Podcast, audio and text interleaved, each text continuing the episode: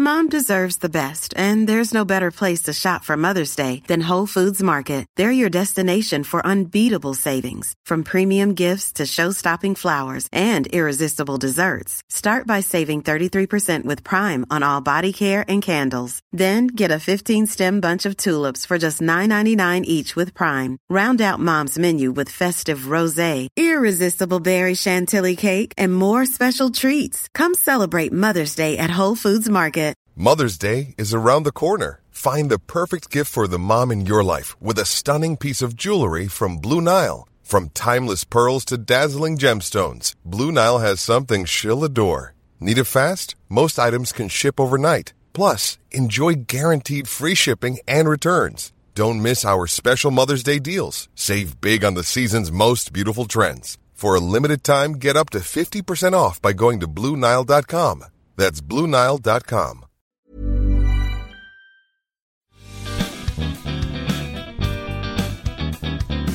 Welcome, listeners, to the CAMRA Podcast, Pubs, Pints, People, where we chat about beer, cider, pubs, and much, much more. My name is Ant Fiorillo, and once again, we've mixed the lineup a little bit this week. Matt was away last week, he is back, the Bundy is back, with what I hope has been a lovely time away.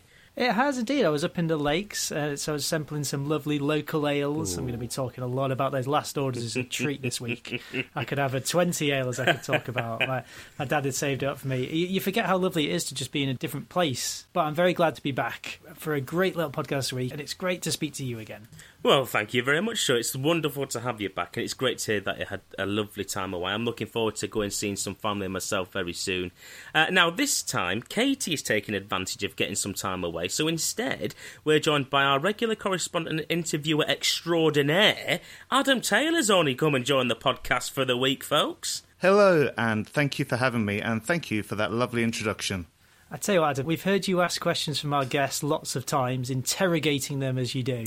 so I reckon we're going to turn the mic on you. So go on, tell us a bit about yourself and how you got involved volunteering for CAMRA.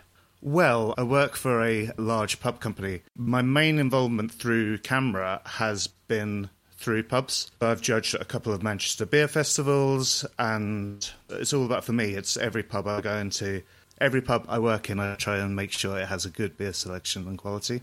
I've got to ask you a big question here because you get the privilege of asking all of your guests in your interviews. Adam Taylor, what is your desert island beer? I'll have to pick a beer that Matt, I think you'll be very familiar with, and it's Hawkshead Windermere Pale. Yes, loving it. The Cumbrian connection. That is a that, that is a great choice. I'll come along on your island too. I was a bit worried that it would be like a bit of a pedestrian choice, but I just love it. A lot of the pubs I work in, I pick it as a as a house beer. It's just such a easy drinking but flavourful beer. It's absolutely brilliant.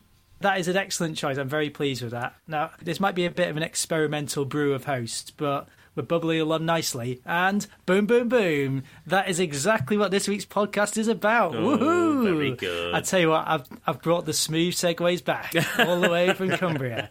We are talking about experimental brewing this week, experimental beers, and we've got two great interviews all about it. We absolutely have. Now, if you remember last week, we heard how Runaway Brewery had been creating some weird and very wonderful concoctions with things like tomatoes and rice.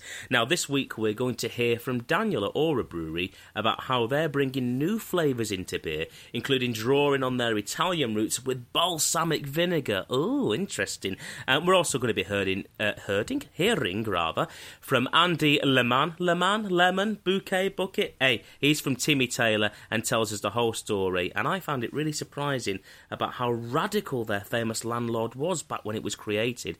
Uh, so we can see how experimental brands of today may become traditional brews of tomorrow.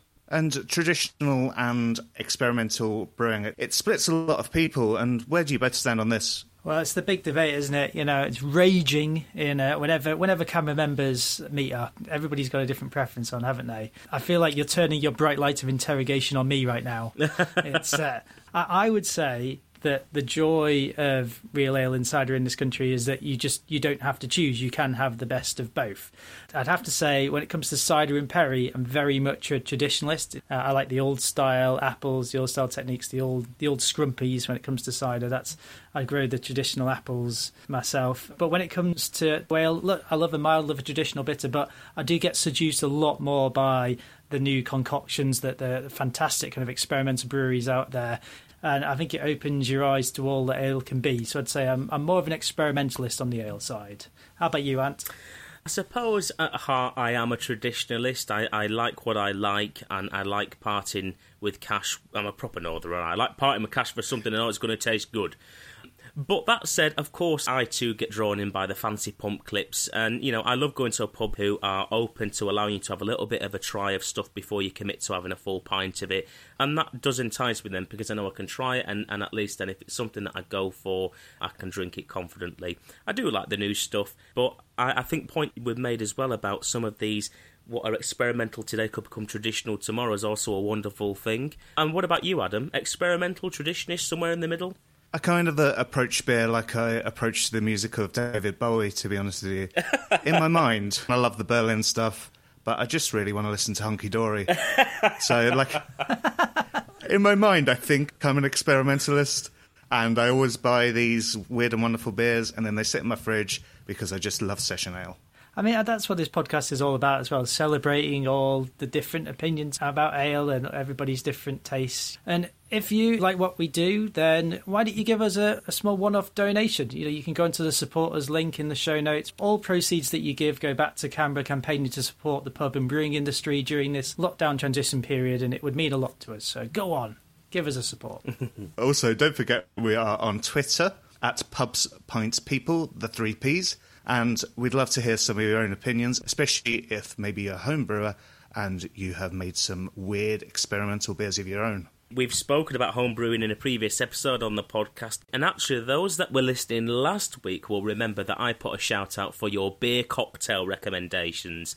And we had one come in from Sarah Crawford, thanks Sarah, and she suggested a grapefruit beer Bellini cocktail. Now, listen to this. It's made with a Williams Brewery Rubus Grapefruit IPA as its base, and then that's got grapefruit juice in it, in the glass rather, and it's topped with Prosecco. So you've got a ratio here of three parts beer, one part juice, and two parts Prosecco. So it's all garnished off with dried grapefruit and a sprig of rosemary. I mean, she even sent this wonderful photograph. So thank you very much, Sarah, and for you listening out there, do keep sending those through because we love your recommendations. We've got to move on. It's time for our first interview. It's with Andy Leman from Timothy Taylor. It was done by Adam, wasn't it? So tell us about it. It was indeed, and it was a really great chat. He's been working at the brewery for a number of years, and I think the listeners will really enjoy hearing what he has to say about the beer. Learn and discover. Timothy Taylor founded the brewery in 1858 in fact, in a site that was in the centre of Keighley. However, uh, he moved five years later up to the Knowle Spring, which is our present site and has been ever since. So he started it all off, followed by his sons, and it's still family owned. All the shares are owned by descendants of Timothy Taylor and one other family who came in in the 1950s, the Horsfall family to help out when times were hard. If you go back to the 60s and before, there were various offers to take the brewery over from other larger companies. But fortunately for us, the family resisted that, and so we remain here today, brewing our beers as we always have done. Some of the beers we brew have been brewed here for a long, long time. Landlord is actually a relatively newcomer.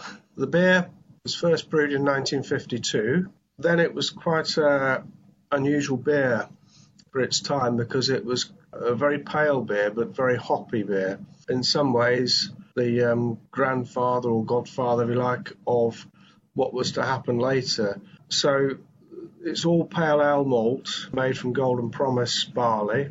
The hops we use are Goldings, Whitbread Golding variety, Fuggles, and some Styrian Goldings, or properly called these days Savinjski Goldings. So you've got the sort of traditional English blend of Fuggles and Goldings with a uh, twist of uh, the Styrians, which give it a, a, bit more citrus citrus kick. We put those a lot of those Styrians go into the hop back rather than being boiled, and this fortunately with our water it does extract a lot of the aromatic qualities of the hops into the beer, and it, it does make a tremendous difference to the beer. Why do you think Landlord's still such a popular beer to this day? I think it's because of the balance of the beer, and I, I do think balance is all important generally with beers. Although it has quite a hoppy character to it, uh, it also has a juicy malty base uh, from the Golden Promise Pale Ale malt. And this balance really is what makes it so drinkable, and I think what has made it so popular. I think in the earlier days when it was still growing as a brand, because it actually started off as a bottled beer and only became a, a draft beer in the late 60s and through the 70s, and then in a very small way. It was a very small part of our production. It did win many awards in the 70s and early 80s uh, when it was just starting to grow as a brand. And it stood out from the crowd in, in, in competitions because it was so hoppy. You wouldn't believe it these days, but when Michael Jackson, beer writer, not the soul singer, came around the brewery, he said people often ask me to describe landlord and I describe it as liquid hops. So it was it was a very hoppy beer for its time and I think the balance is what has made it re- uh, remain as a, a favourite with people. This has been our success, and I remember my predecessor Peter Owls. I suppose my brewing guru because he taught me everything I know. And his predecessor, Alan Hay, who I worked with for just shy about eight or nine years before he retired, he always said, um, somebody asked him once, what is it that you do differently that makes Landlord taste so much different or better than other beers? And he said, Well, we haven't done anything different. What we've done is we've stuck to doing it the way it was always done before. Everybody else has changed the way they brew beer, and we've stayed the same. And I think that is true. So that that's the tradition. Is it may sound a bit boring, but we don't change anything. The recipe's the same same ingredients. You know, nowadays, landlord is over 80% of our production, so we do brew the beer most days. It's the same beer we brew every day, but but it's that's how you keep consistency, and, and you're always making sure the quality is top quality.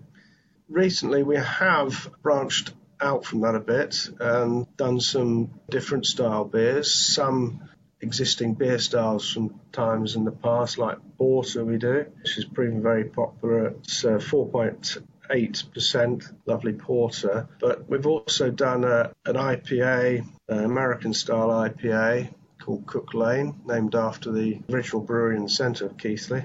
We've done a session IPA, our most recent one, called Hopical Storm at 4%.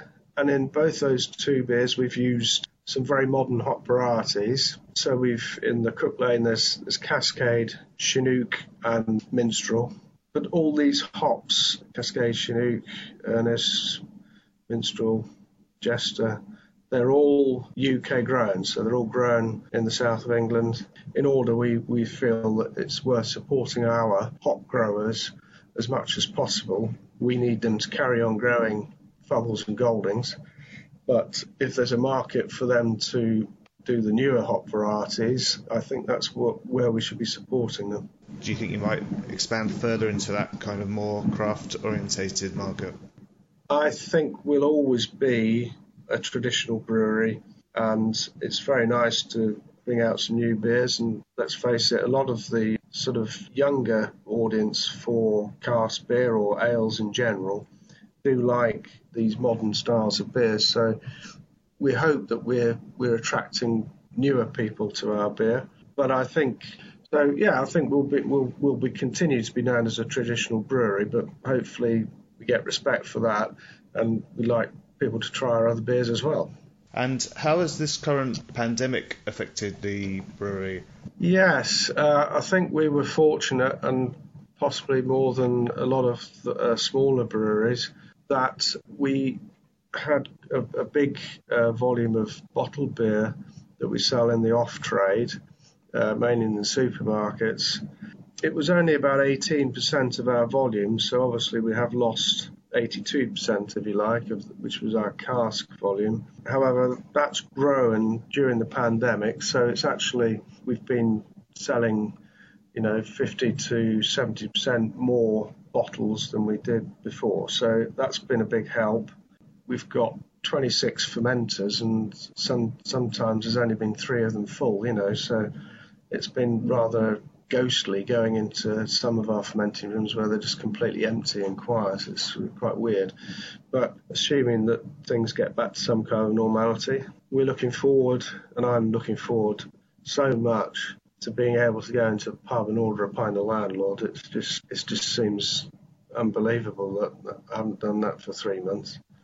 A lot of people have mentioned Timothy Taylor in our Desert Island beer section, so I'm sure people will be interested to know what yours is, Andy. Ah, well, there you go. Of course, you know, I, would say landlord because that's what I drink most of in normal life. However, if I had uh, one other beer that I could drink on a desert island, that it would be Harvey's Sussex Best Bitter because I think they are one of the few breweries that do manage to achieve that beautiful balance of uh, sweet malt and the delicacy of English hops in their beers. I'd have to, I'd have, to have uh, some bottles of their Imperial Stout as well. So um, that would be it. Learn and discover.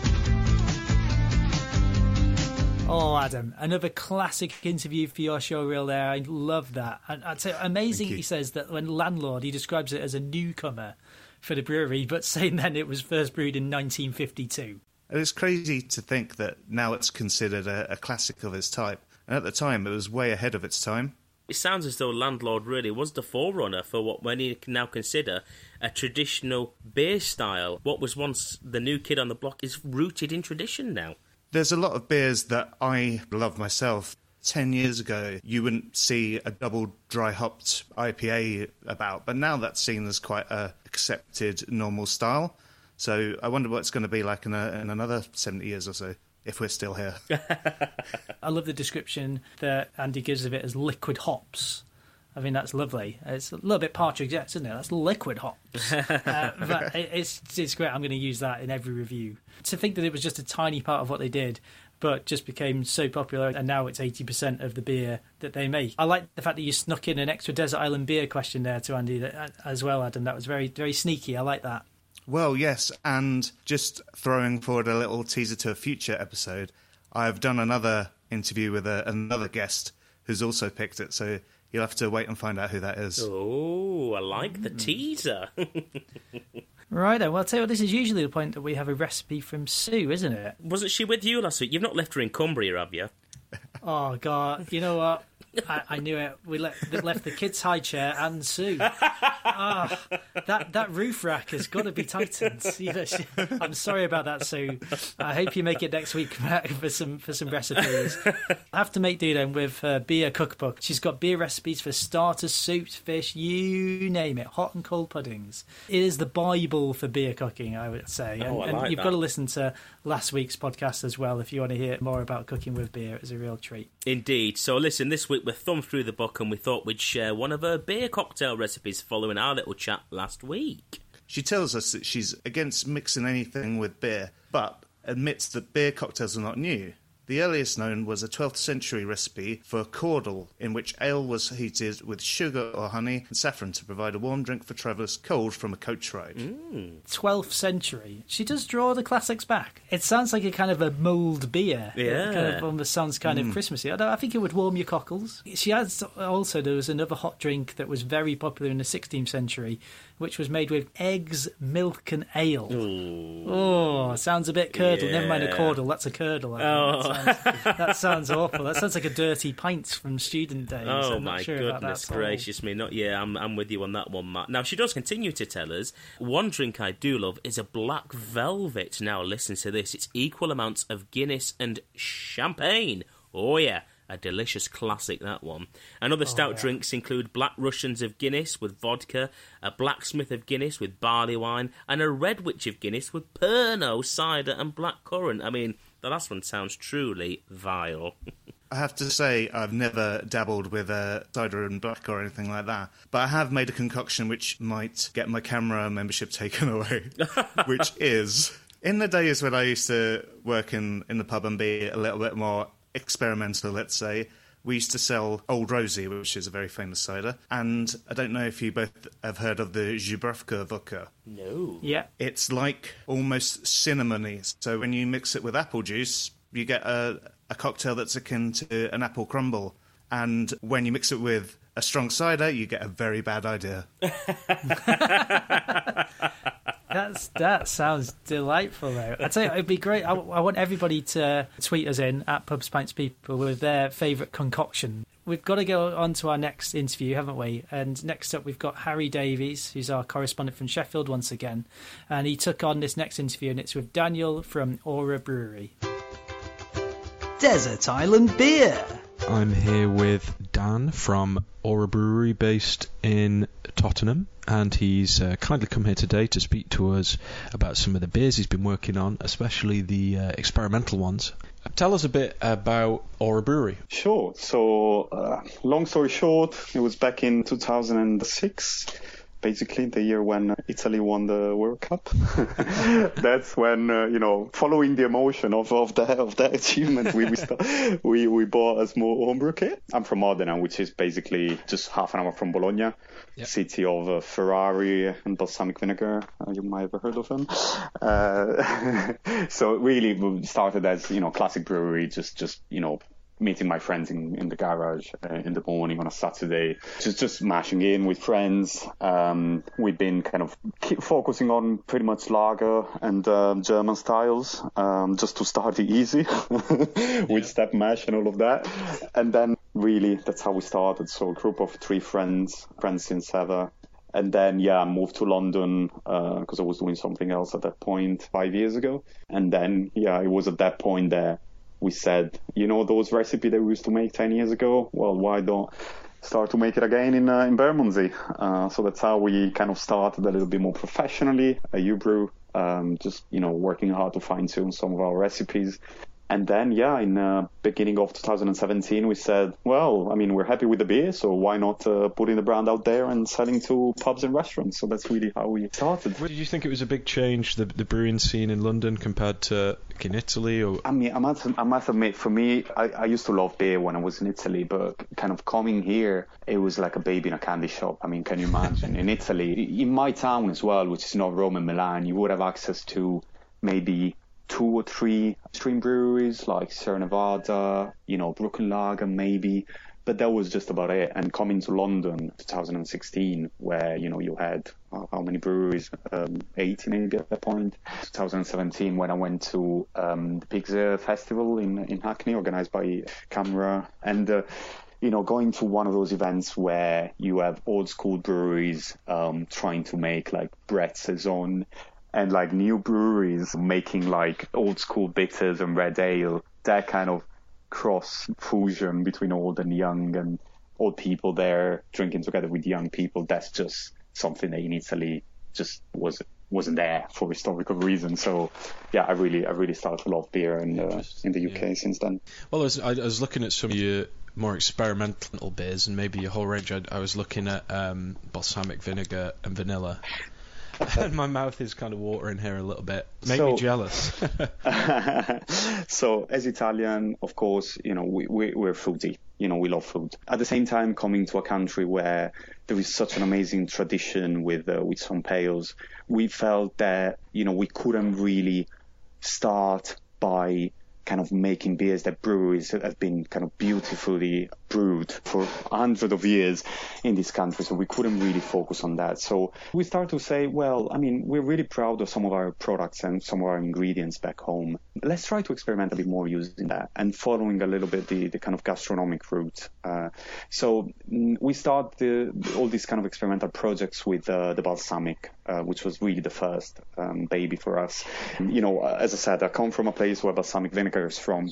So I've always wanted to make something with it. And basically we said, let's brew a stout um, that has kind of a really nice dark grain bill uh, with a bit of lactose, kind of pull a little bit of sugar up mm. in the body, and then put some balsamic vinegar in packaging, which sounds totally disgusting, I know, but uh, the idea there was to replicate what my grandma used to make when I was a kid, basically, which is basically about ah. vanilla ice cream with a, a drizzle of balsamic vinegar on top. So that kind of mix between sweet, sour, and bitter in one beer. You, you say um, disgusting, but I can taste it and really feel it working. Well, it's yeah. good to say that. You say that because a lot of people can't really see the point. But no, but th- to be honest, that beer was a bit of an experiment. But you know, that's the more mentioned in 2018 as one of the five most experimental and innovative beer in 2018. So it really helped us a lot to grow and focus our project on on this experimentation, which is what kind of is our at the center of our DNA at the minute. If that's the the fringe, what what do you think is the what's the baby beer? What's the bestseller? The you know your your classic would you say? Well, the Limoncello IPA is probably my best seller at the minute. Again, building on my love for some, you know, kind of Italian products, lemons from Sorrento. Uh, Sorrento is a, is a tiny place in the coast near Naples where all the kind of lemon production in Italy is, and you you must see those lemons. They're massive, really, really big. And the good thing is that as soon as you cut the peel, there is a lot of nice tart aroma that comes through. The idea was to basically try to replicate the limoncello with a beer. So mashing with really extra pale malts, get that kind of yellow color. Initially a bit of lactose that then we, we took out and replaced with some maltodextrin to have a really soft mouthfeel and then a lot of lemon uh, from Sorrento pure zest and peel, no kind of extracts or no uh, puree in fermentation. So again, like a really nice and hearty IPA for summer, which is kind of our best seller at the minute. Do you think we're going to see more food pairing and more of a wine approach to beer? Because I've noticed when I'm in continental Europe, the idea of pairing a beer with food sometimes raises eyebrows. You know, you think we're going to see it more? I don't know. I mean, I'm really, I'm really a big fan of this, but I'm also conscious that the drinking culture in Europe is slightly different. Well, in Europe, in Southern Europe, so Spain and Italy, it's slightly different because you typically you would drink when when you eat. So by nature, you know, you you kind of more tend to kind of associate uh, mm. drinks with uh, with specific food. Whereas in this country, my experience is that it doesn't necessarily happen. Sometimes you just go to the pub, you know, with colleagues or friends, and uh, you know, there's no food option really on the menu. so I, I don't know. I think I, I, I definitely see it coming, but I also see that there is still a lot to do. I think especially on the restaurant side, how many times you go to a really well well awarded re- restaurant. It could be a Michelin star restaurant. It could be a really really good restaurant with amazing food selection, amazing amazing wine list. But when it comes to beer, yeah. it's just Peroni and Moretti or the classic ones, right? So there's a lot of more more things to do in that. Running around with these experimental beers, has there been some kind of mad experiment, the equivalent of like an explosion? Has any has there been anything gone wrong? Has there been any kind of horrific anecdotes? Yeah, many times. I mean, um, like like last year, my brewer wanted to make beer in honor of Brussels with uh, basically chocolate, and uh, he put some mussels in the oh. in the in the boil, um, which yeah was quite an interesting choice. I guess it was it was trying to replicate the kind of oyster stout route, but the taste wasn't that amazing, I must say. I'm no expert when it says oyster stout. In my mind, they throw mussels into a big pan and beer and stir it around. I'm guessing that's not the case. Well, yeah, I don't know exactly what, what they do, but I think yeah, they usually put some mussels, sanitized mussels, in uh, in fermentation or in the boil, maybe in the boil actually, uh, to get a kind of salty flavor into into the beer. Um, I'm looking here at some some of the artwork. This co- collaboration with Abbeydale here, the the blackcurrant sorbet. How important do you think your artwork is? I think it's really important, and you know, in, in these, these days, it's uh, you know, with the cans kind of taking over uh, from bottles, you know, and people maybe, especially in quarantine, right, without the pubs, mm, yeah. uh, in in lockdowns, without the pubs, you know, um, really the, going on a website, um, you know, without being able to try stuff, but just just the label was the main thing for a lot of customers. So you know, it, it is really important. And our approach to this is uh, it doesn't just need to be a nice label, there, needs to be a story behind, behind uh, each label. So, you know, the new series that we recently launched is a, is a tribute to one of the most iconic Italian books from the um, 14th century called the Divina Commedia, um, which is basically a journey through um, Inferno, through hell. Um, so basically, every label and every beer kind of recalls one of the guardian of each circle of, of hell. um, so finally, then the classic question: the desert island beer. What, what what's it going to be? If I was on a desert island, it was like 30 degrees like today. I would probably go for um, something really, really hoppy, to be honest. um, so something like, you know, I really like the American hop stuff, like Other Half or like Barrier or KCBC. Um, in, in, in the UK, I'm a big fan of Northern Monk. So I had one of their one of the Strata IPA, I think, a few weeks ago, which I like it so much that I ordered a case directly from the brewery. So yeah, probably that. Desert Island Beer. I'm absolutely loving the creativity breweries come up with these days, and it's it's a massive leap to start a commercial brewery on the back of such experimentation. It's amazing that these three guys just found such a, a bond over beer and then brought that over to London. I like the fact they've got a good way to remember when they first set up as well. You know, they say in the year that Italy won the World Cup. You know, that is. you can't say that as an English football fan unless you've got a very established brewery. mm, yeah, there's not many be, still going. No, we'll be waiting a long time, I think, uh, for anybody to say that. But I do love the fact that Daniel talks about, he calls the London beer scene, he was like being a baby in a candy shop. I mean, that's fantastic. I mean, isn't it? You just, you forget how lucky we are, you know, and how different the drinking culture can be when you compare Britain and the variety that we have compared to other parts of Europe. You know, we're so lucky to have it. I think it's important, obviously, that we protect cultural traditions in, in brewing, but it's also amazing how good fusions can be and bringing new ideas and new flavours from this wonderful melting pot that we have in Britain can bring different ideas and bring that soul, that flavour of Italian food and combining it with the British beer drinking scene creates something really amazing. Yeah, it's really interesting that they thought to start experimenting with balsamic vinegar. I mean, that's just absolutely wonderful, really. And it's clear that the passion of the flavours from home, as well as replicating food from his, his grandma or nonna used to make, has, has a real important impact on their success.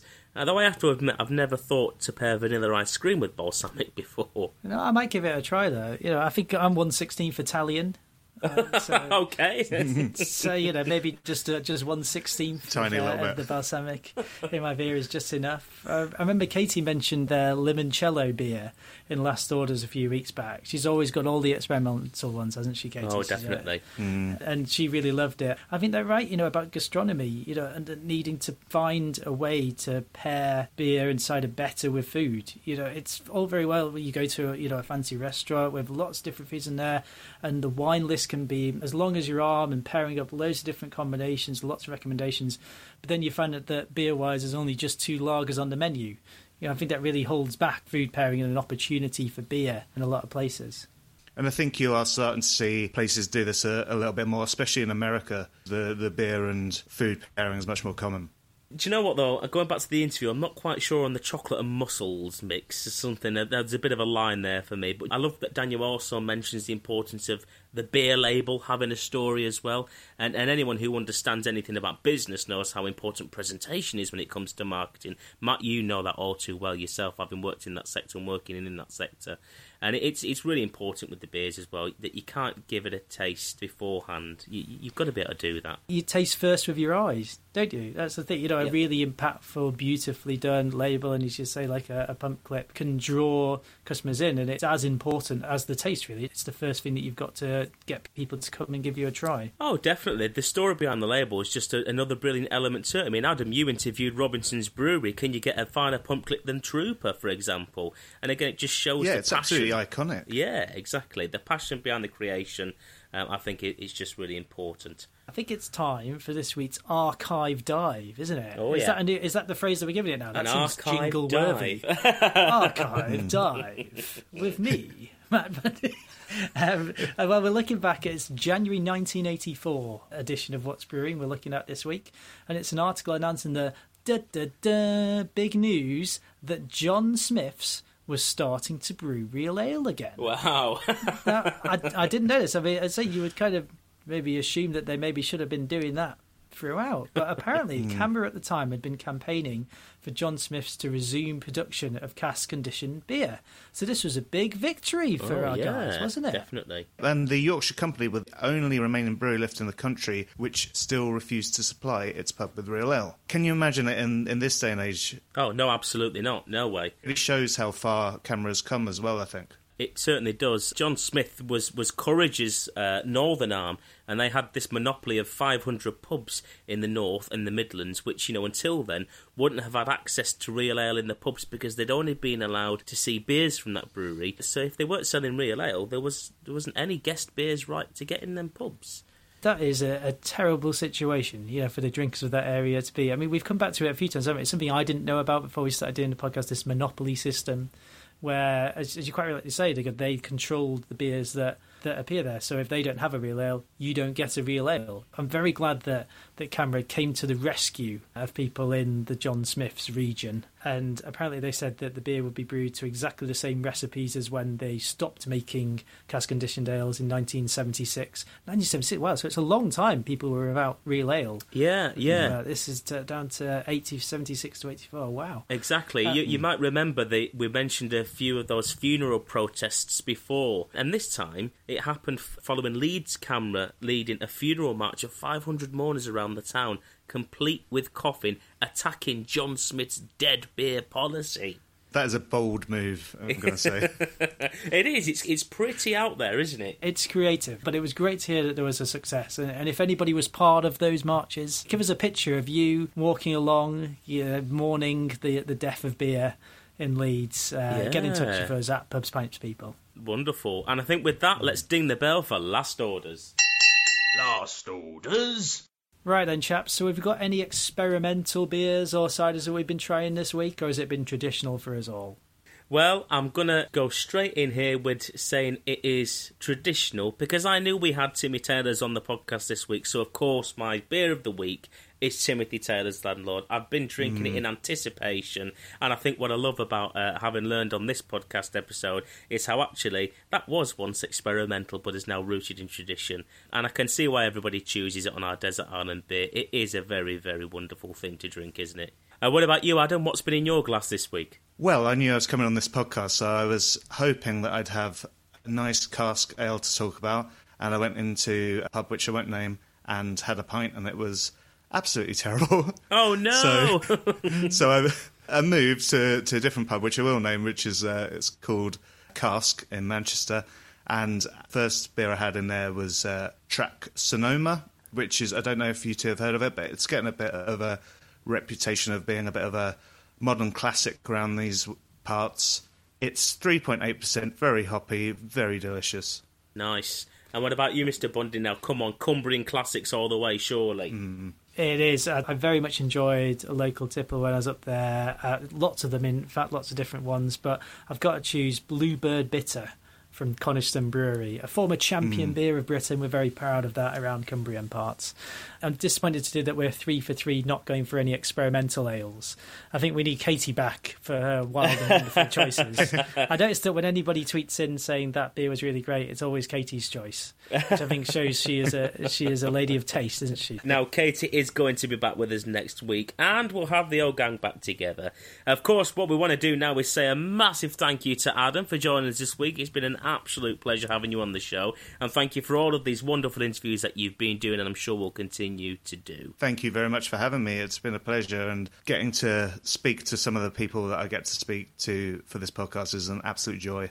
And we enjoy listening to them, my friend. Now, listen, we're going to be back learning about vegetarian and vegan beers next week and sitting down with Mark Dredge and Brass Castle Brewery. I've got to finish with a quote this week, but uh, I thought the one that I left last week was delivered beautifully by Stella. Textbook quoting from last time. She was fantastic on the show, wasn't she? She was wonderful. Um, actually, the, the quote this week, it wasn't found by me. It was actually found by one of our fantastic volunteers, uh, Rebecca Fennelly. Uh, She does an incredible job doing loads of research for the show and pulling together a lot of the segments that we talk about. So I just want to give her a really big thank you for helping out. And I say traditionally my quotes are about beer, but this one is about the spirit of experimenting itself, uh, which I think is appropriate for a lot of the brews that we've been talking about. It's from Albert Einstein, and it goes The definition of insanity is doing the same thing over and over again but expecting different results. Oh, I love that one. Thank you very much. And here's to another episode, folks. Cheers. Cheers.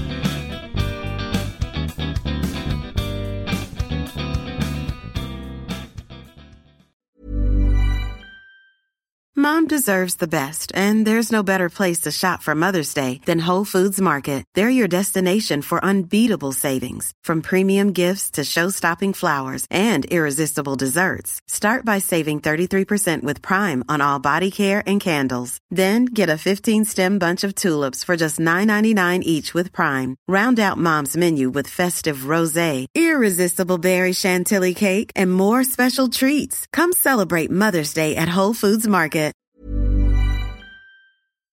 How does a free case of beer sound? Yes, you can grab a case for free courtesy of our pals at Beer 52 by going to www.beer52.com forward slash people. That's the numbers 52 in the 52 and covering the meagre postage cost of £5.95. And what's more, as a special offer for our listeners, they'll throw in two extra beers for free. So that's 10 unique craft beers.